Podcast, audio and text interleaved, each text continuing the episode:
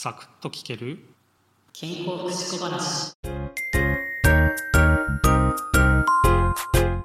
僕は趣味でランニングするんですね、まあ、最近はね5キロぐらいをですねのんびりとジョギングっていう感じで走ることが多くなったんですけど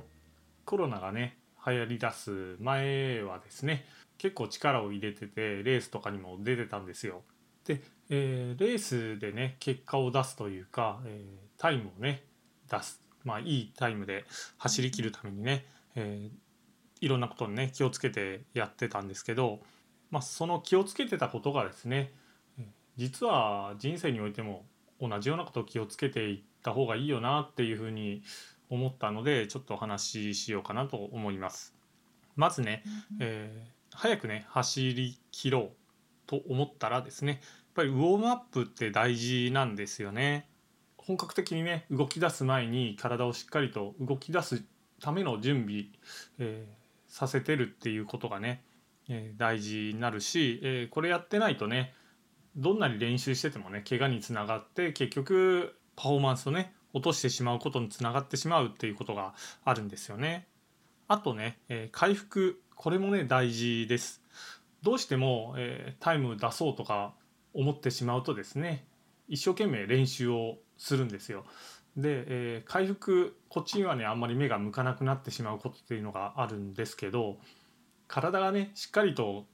回復して元気でないのに、えー、トレーニングしたところでね初戦は、え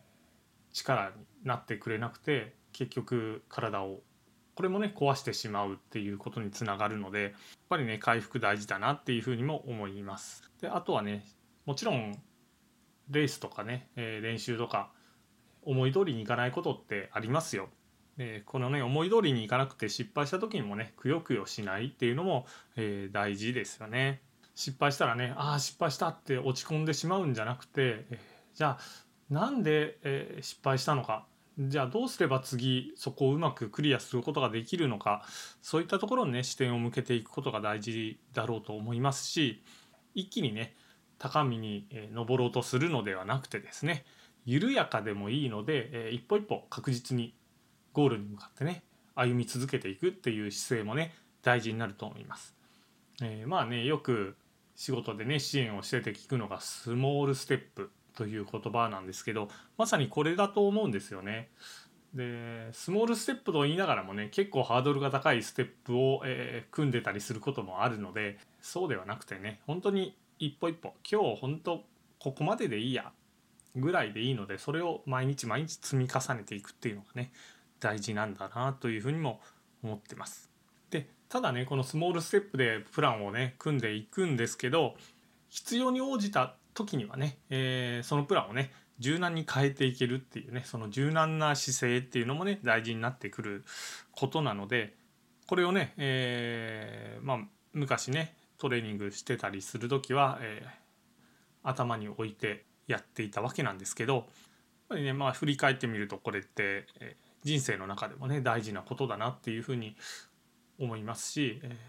ともするとねなんか目先の、えー、利益のためであったりとかね